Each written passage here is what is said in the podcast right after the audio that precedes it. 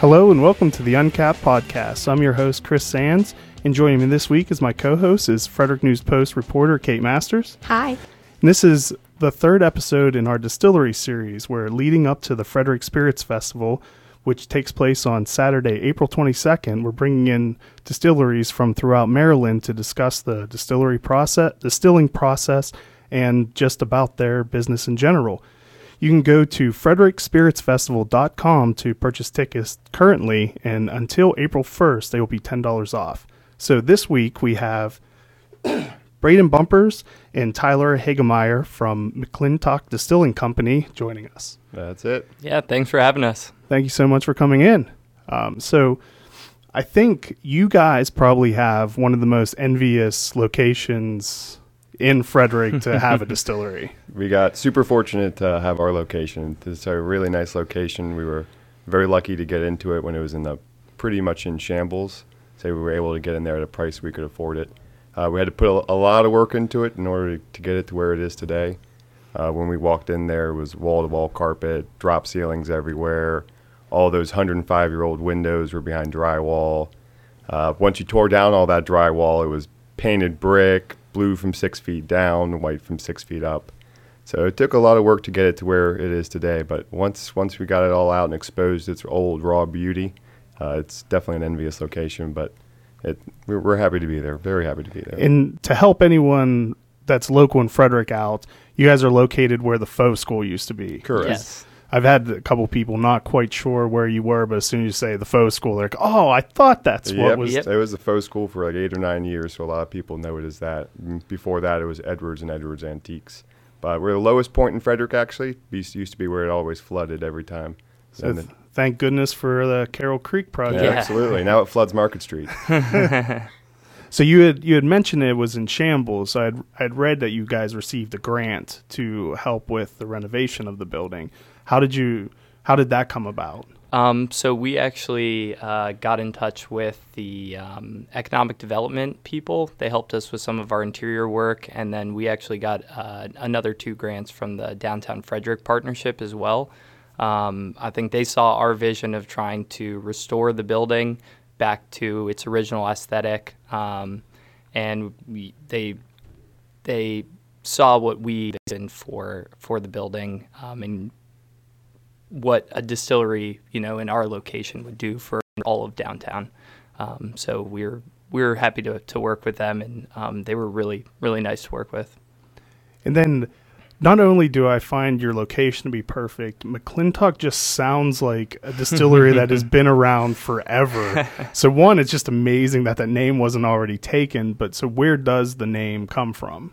So he it was actually it wasn't even our first pick. We uh, we were full bore on a different name complete with like doing advertising, almost like designing a logo. And last minute, we found out that name happened to be taken three days before we had uh, submitted our trademark on it. So we flip flopped to McClintock a little bit later on. It was actually a name that we had come up with initially. We kind of were young guys, so we didn't think it fit us very well. Kind of sounded a little bit too old school. So McClintock is actually the first name of a man named McClintock Young. He's an old Frederick inventor. Uh, if you know the McCutcheon, uh, McCutcheon building over along the creek, yeah. he has a bunch of faces of Frederick on there. He's actually one of the faces on there. Uh, really interesting guy. Uh, ties in really well to what we do. So he has over 100 patents that he had. Uh, most of them were when he worked for the Ox Fibre Brush Company, which was a five acre plant where the present day Goodwill is. Uh, did everything from whole slew of inventions, everything from making diamond matches, early matchstick making machines that he sold them uh, all the way through making all of Ox Fibre brushes machines that would take a wood block all the way through a finished brush. Uh, was responsible for moving the crank on the velocipede from the front wheel to the back, which is the present day bicycle. Well, first invention when he was 12 years old was a fire engine that would throw water 35 feet, steam powered fire engine. So he was a really interesting guy for his time. So we kind of tie it all into the products that we produce. We like to kind of capture the spirit of his innovation and put that into what we produce. That's really cool. So you just well, one, the guy has a super interesting story. Mm-hmm. Um, but you, you I, did you decide you just wanted to have a Frederick so sourced name? We to, actually got tied into him. I grew up in Frederick my whole life. I lived right up against Gambrill State Park. And about five, six years ago, the same time we were planning all this, we my brother purchased a piece of property at the end of the street I grew up on, and on that property was an old stone house that I'd been going to my entire life as the haunted house. We'd never gone inside; it had always been boarded up. But on that property was that house, and we got the opportunity to finally go through it. And when we went through it, one of the first things we found in this old chest was a deed to sale to Diamond Match for their initial, one of their initial machines that, that would take something from a, from a wood block all the way through a finished match. And Diamond Match is still the largest matchstick maker in the world. Uh, then from there, just uncovered all sorts of things, and we began researching him. And just it just ties really well into the, the Frederick community. And he's also a name like you see McClintock, and it it has a great tie to the Frederick community, but at the same time, once we start to grow beyond that, it's not limiting us just to the Frederick community. It, it almost sounds like you guys would be perfect to talk about him during like a Frederick drunk history because I, I, believe they're going to do that again. Yes, yeah, we definitely want to uh, incorporate more about McClintock Young because he was a really fascinating guy. Um, and I think the Frederick Historic Society is putting something together about him, but other than that, there isn't a ton written about him. So which is uh, amazing because yeah. everything you, I mean, everything you guys really have talked cool about, guy. it seems yeah. like it's. And if you ever get a chance, if you go on Google patent search, which I didn't know was a thing, but you can search all of his old patents, all of it. They all have his initial drawings. Really cool, elaborate machines that he would make. Hmm. Over there's over like seventy some patents on there. Wow. And you went to college. Um, you both went to college down south, and so why the decision to resettle and start a business in Frederick again? Well, Frederick was where I always grew up. We both grew up in Maryland. Maryland is our home state, so we knew that this is where we wanted to be.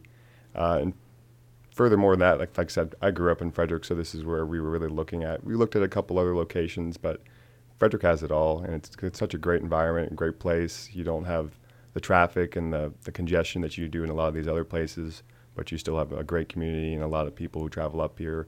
Uh, there's a lot of wealth to go around as well. Yeah, and the craft, I mean, I'm sure you guys are very well aware the craft alcohol industry here is unbelievable. Um, the community uh, is a huge part of that because they support all of these craft breweries and wineries and distilleries. Um, so it was really fortunate, you know, that we were able to get tied into this community here as well. Yeah, and, and um, I mean, what started you on your journey to getting this interested in, in craft liquor and craft distilling? So it was kind of a combination between an interest in craft brewing. So we come from the home brewing side of things, and as many of you know, distilling and brewing are very similar. We pretty much brew a beer first, and then we distill the alcohol out of that beer. We just take brewing one step further. We're not quite as lazy as the brewers. so uh, it was more or less when we graduated college. There was probably five, six thousand breweries in the country. It wasn't really something that we want. I think that would be a good show title for this too. We're not as lazy as. That's good. Sorry, they, they might disagree because we don't have to do as much cleaning as they do. So they look at like all, all, the work we don't have to do, and like you're the lazy ones. But, uh, it's uh, one of the one of our earlier episodes. They described it as like they can make really bad beer and then turn it into exactly. Yeah. So we, we also get breweries will bring us their bad beer because we can extract the alcohol out of that beer, leave the badness behind, so to speak. Oh, cool. What was the initial question? I've already forgotten.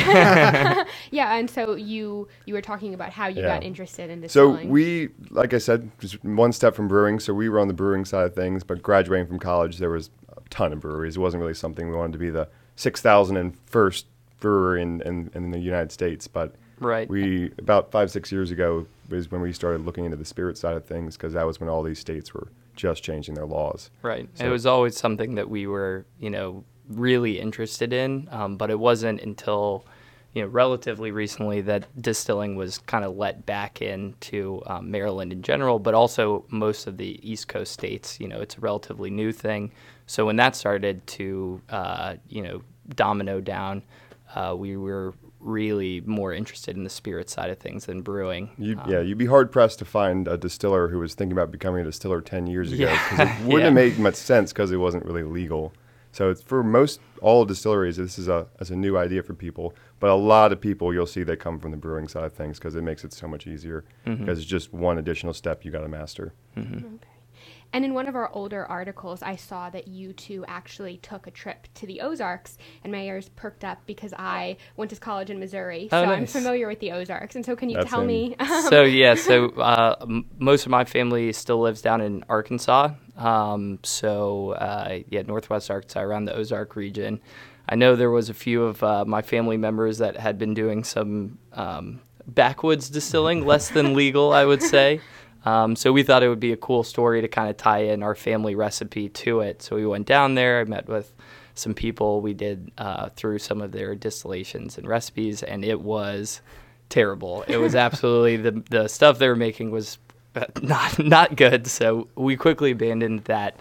Idea. So you forgot everything you learned. Yes. Yeah. So we, I don't we, think we learned there. anything. So. Yeah. so um, we actually everything we saw and tasted. we we did our uh, distillery training up uh, under the distillers at Koval Distilling up in Chicago, um, which is where we went up to do our training. Um, and they have the same German-made equipment that we have, so it was nice to kind of dial in, you know, all of our pressures and all the tweaks that that we use uh, today, making all of our spirits. Oh no, and, and is there something that you've learned that's key to making a good good spirit, a good liquor? Any tricks of the trade? Good equipment, good raw ingredients. It's yeah, honestly, not too hard to make a good quality product.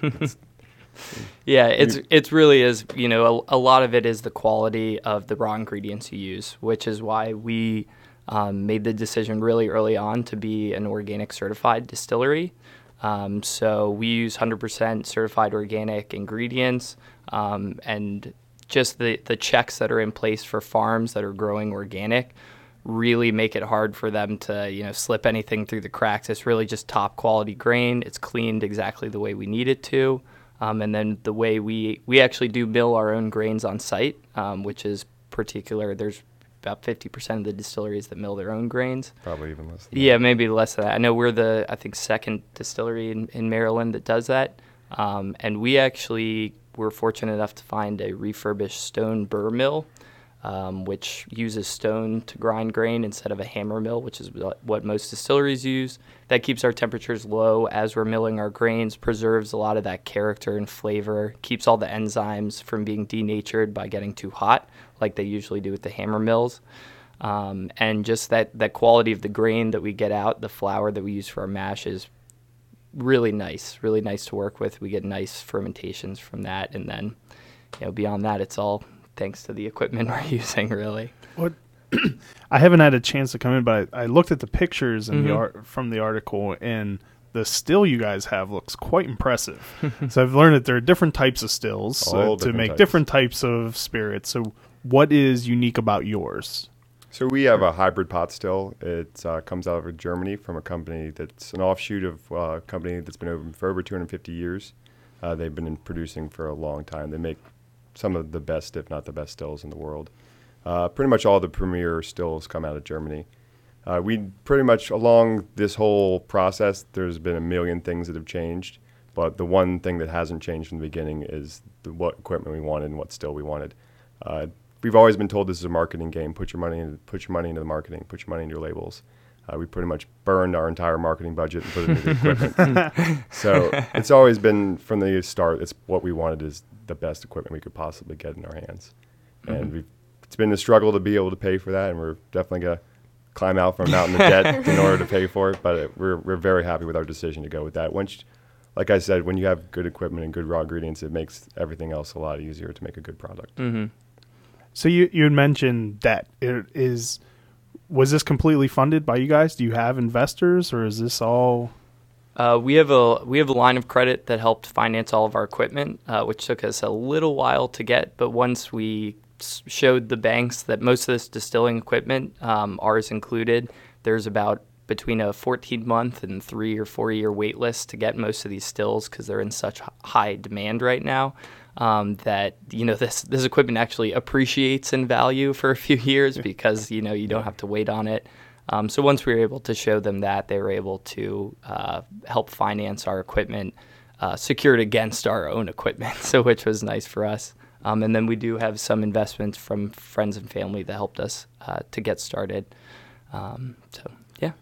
And you you had mentioned marketing. I I feel like you guys have done a masterful job at marketing through just social media. Like, free. Only, yeah, it's the only way we could afford. I said we burned the marketing budget to zero, so we and, had to really put a lot of time into, into free marketing, which is some in social. And because one, I mentioned to you before we started, I don't like spirits, so like you wouldn't be on my radar at all to look at. But I was well aware that you existed for probably close to a year before, maybe even more before you opened. So you guys have done an amazing marketing job without having a budget. Well, thank you. Thank That's you. all Tyler. it's all Braden. so that it and so that will go into my next question. Was it did you just as soon as you had the idea you started marketing or were there just struggles with being able to open that we started marketing pretty much the day we signed the lease but it took us twice as long as we thought for the build out which is why it seemed like we were around marketing hmm. long before we were a company because we kind of were but it was from the beginning of when we signed our lease is when we started kind of breaking it to the public that because we didn't know we were in negotiations for our building for over a year because like i said it was in very bad repair. It was hard to reach an agreement with the owner. So it took us a little longer than we expected, but yeah, that's why we had a little extra time to, to really put it into social media as well. In the end, I'd, I would assume that that that helped you quite a bit, though. That when you Immensely. opened, oh, yeah. you were hitting the ground running. From yes. It, yeah, when we walk into places, it's not as much trying to explain to them who we are. They've usually already heard of us, so it makes it a lot easier than trying to kind of start from from the ground up every time. And when you first opened, did you just focus on one spirit, like right off the bat, or did you immediately go into the three products that you're offering We've now? been focused on those three pretty much from the past five years. Mm-hmm. And do you want to talk about those a little bit and just sort of describe what they are? Sure. Uh, I'll let Braden start with the gin. Sure. Um, so I distill the gin. Um, we have a very unique process how we make our gin that's uh, particular to, to our distillery. Um, so we vapor infuse our gin, which is a little bit different. Just as a background for uh, any of the listeners, the way people have been making gin for the last four or five hundred years um, is you take your botanicals that are used to flavor the gin, um, and the primary has to be juniper, which is that pine tree taste you get with gin. You chop up your botanicals, you soak them in a vat of high proof alcohol, which is basically uncut vodka. You let it soak for a day or two, let the oils uh, disperse into the alcohol. Um, and during Prohibition, you could bottle that. That's called a compound gin. It's there's a few of them around, but it's not quite as popular as distilled gin. They call it a bathtub gin. Yeah, bathtub gin, bathtub gin. Um, so what most people do is they'll take that whole mixture, they'll put it in the still, they'll redistill it through, um, and that's a distilled gin. That's pretty much every gin on the market right now is made like that. Um, but what we've found from our um, kind of small batch experimentation is that by soaking the botanicals um, in the alcohol, the juniper is so heavy on oils, and those oils are so overpowering. You know, it's you've had the gin that tastes like you've been you know punched in the mouth with a Christmas tree. Um, uh, we wanted to make a gin that was a little bit uh, more complex, had a little bit more depth and flavor to it. So we take all of our botanicals, we put them in a stainless steel basket that's actually in our still system. So we distill a neutral spirit through our column, get it up to about 94% alcohol vapor, and then pass that vapor through our botanicals. Um, so as, because we're vapor infusing it instead of macerating it or bathtubbing it, uh, you really can taste all the different botanicals we're using. And we were took us a while to get our recipe, and we are using 21 different botanicals. So it was important to us to be able to highlight the citrus notes, the floral notes. Um, we finish ours with anise and cinnamon, which is um, gives a really little bit of a bite to it as well. Um, so by vapor infusing it, we're able to kind of comp- use those botanicals to complement the juniper rather than try to cover it up. And you said most other distilleries aren't don't make gin that way. The craft yeah. boys get into it, but all the large boys don't tend to do okay. it that way. You have to use a lot more botanicals in order to do it the way we do, so it's not as cost effective. And it's just the way it's kind of always been done, so it's traditional. Yeah, yeah. It's you know gin. I feel like gin has gotten a bad rap over the last years because all the large gin producers are really juniper heavy. There's not a lot of diversity there, so um, we thought we saw a big uh, niche for us to kind of come in with this new flavor that, that we have. Oh, Silent Graham, who hides behind the cameras, loves your gin. All right, thank you. And did you want to? You're you're the whiskey guy, right? Yeah, I don't. Yeah. Go, I don't know. I don't go as in depth as he does. the gin people are always. You can get me. Yeah, I can talk forever about gin. so yeah, we are also making. We got th- two two whiskeys right now sitting in the barrel. We have a bourbon and a rye. There will be another more or less a year in the barrel. They age out a little bit faster when they're sitting in our production floor since there's more temperature fluctuations. Uh, and then we also right now have our Maryland Heritage White Whiskey, which is our rye whiskey served white. Uh, we distill that at a higher proof, makes it nice and clean, really good character of the rye, but finishes really smooth. Like I said, that's the same product that we'll be aging away for our rye whiskey. Uh, we're really excited for those to get out of the barrel. Be about, like I said, about a year, year and a half before we start pulling those out. Mm-hmm. But uh, when we since we stone grind everything on site versus ordering a flour which has been ground months in advance or weeks in advance, as soon as you grind a flour, it starts to oxidize and lose its character. And then once we're able to grind on site through a stone burr mill, preserve all our flavors, we really have a really nice, flavorful whiskey. The white whiskey has been incredible. We've had a really good, really good uh, reception of it. So we're really excited for that, and we're excited for everything to get out of the barrel in a couple years. So right now is the only thing of just the gin and the white risk. And we also have a vodka as well. Okay. Northern Italian wheat based. Uh, it's all everything we make is USDA organic, uh, but that's a it's Epiphany vodka, really clean vodka, really good cocktail mixer. Mm-hmm. Most most vodkas uh, from large companies are usually made on really giant stainless steel continuous stills, um, and because we're small batching our vodka. Um, uh, on the copper still, it will pull out a lot of the sulfides that are naturally occurring. Um, so it gives you a really smooth character. The wheat gives it a nice mellow uh, mouth to it yeah, as well. Soft mouth feel. Yeah. And what's a sulfide? Uh, so uh, there's a uh, if you want to get into some uh, some some uh, chemistry right now, there's a there's a chemical called dimethyl trisulfide that's produced during fermentation. It's a naturally occurring chemical. Um, it's actually chemically bonded to copper. So because our still um, is fully copper on the inside um, and all of the lines are plated in copper, we pull out all of those sulfides. They stick to the inside of our pot, our helmet, our column. Um, we keep almost almost all of them out of the final product. Um, and that flavor, I, I, I usually use either Popov or Kentucky Gentleman as my example. Dimethyl trisulfide is that kind of medicinal nail polish remover burning taste you get um, with products. So um, we're able to keep a lot of that out of ours and give it a nice smooth, um, smooth character to it. Okay. Oh, and, and how did you settle on those three spirits to focus on? Because it seems very much keeping in trend with the, the resurgence of interest in prohibition era um, cocktails and mm-hmm. recipes, that sort of thing that you see. Um, well, the the the gin was a product that I, I love gins uh, and I love whiskeys. Tyler's the same way. So we we kind of decided to do the spirits that we were passionate about, that we like to drink, um, that we wouldn't mind tasting five or six times a day. um, so that's kind of where we, we ended up with our products. But we, we will be doing a bunch of small batch limited release stuff um, over the next few years that will just be for sale out of the distillery, um, mostly because we have short attention spans and like to experiment a lot. a lot of ADD going around.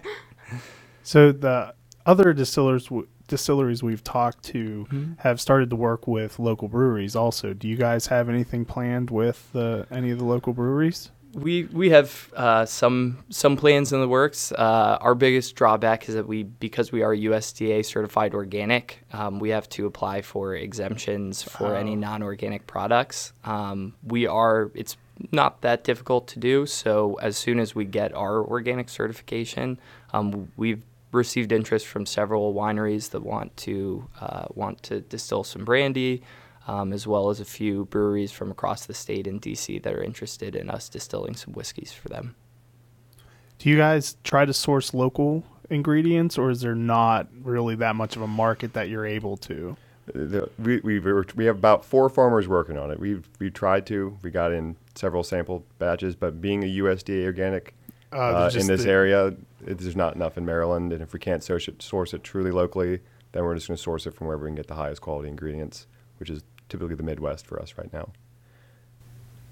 Well, um, going into the cocktail side of things a little mm-hmm. bit, I know that you guys do specialty um, recipes and will develop your own.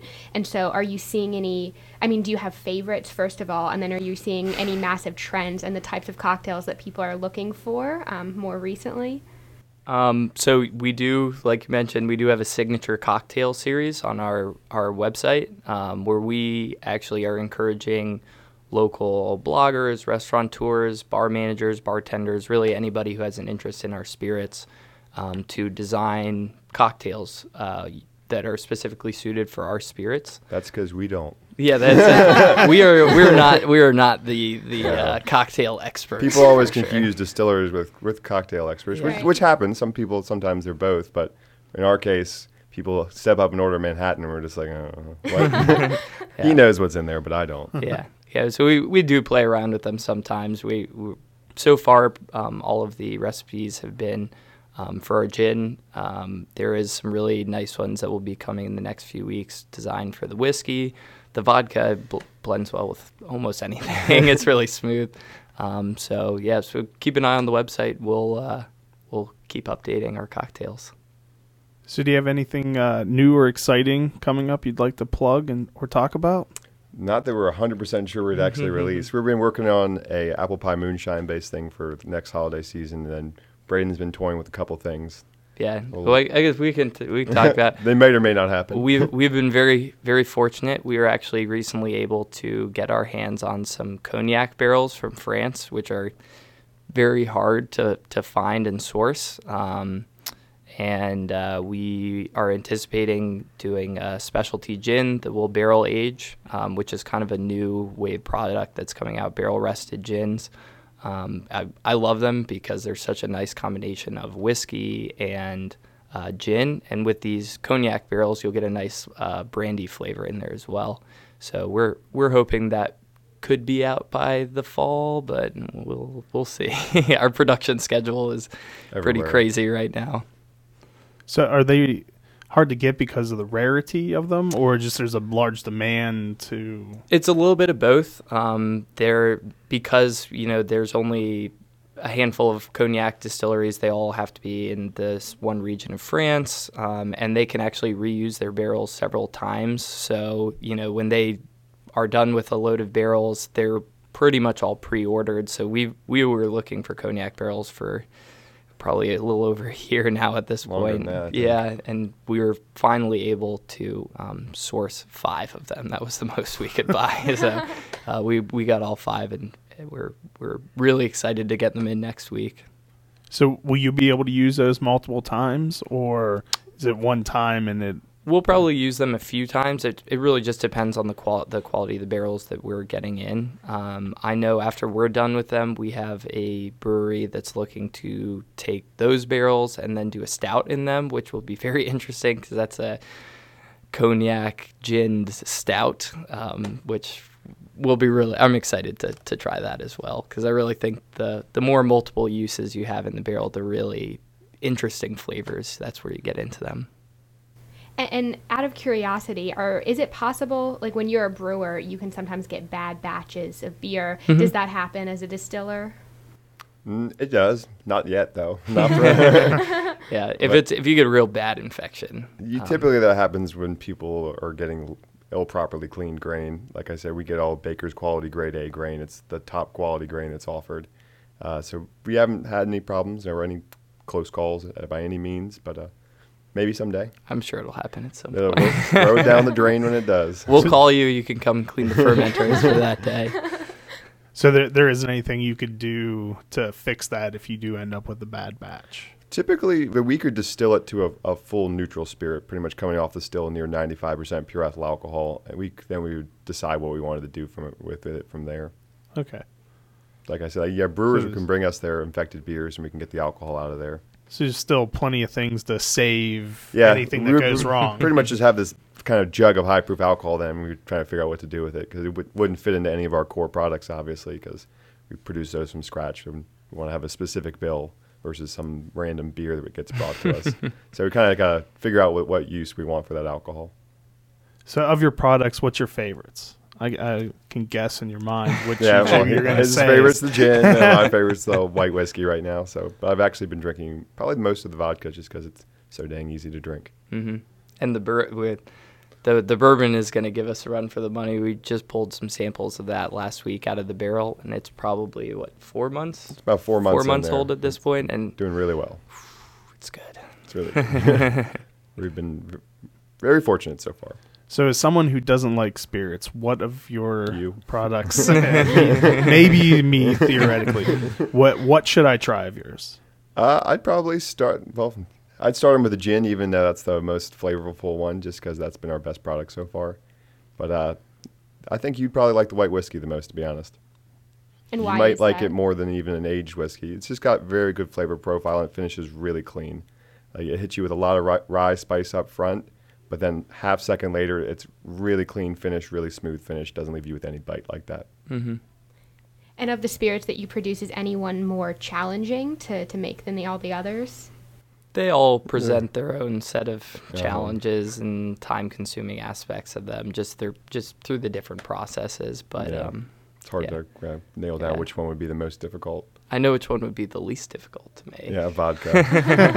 vodka is just pure ethyl alcohol. It's like the same thing you put in your gas tank. You distill it until it's almost nothing, and then water it down and drink it. All vodkas taste relatively similar, no matter what they're derived from. Even if you distill it from strawberry wine or a grain-based mash, it's going to taste like vodka at the end of the day. Good vodka should just be clean and smooth, easy to drink. So, can you tell everyone where they can find your spirits? Go ahead, Braden. Um, so we just signed our distribution deal two weeks ago. We're really excited with it.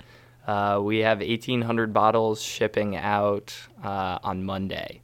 So uh, I know our products will be in all uh, 32 of the Montgomery County control stores. Um, in terms of the bars, restaurants in uh, Frederick County, we have commitments from the uh, tasting room, Black Hog, the wine kitchen, um, and uh, we just JoJo's, yeah we just were contacted by JoJo's and so we're, we're hoping um, we're hoping to get our spirits in as many places in, in Frederick as we can because you know this is our home base and we want to. Uh, but until then, we're all, they'll always be available in the distillery. Yes. And where's that located? One more time. Thirty-five South Carroll, lowest point in Frederick. Yep.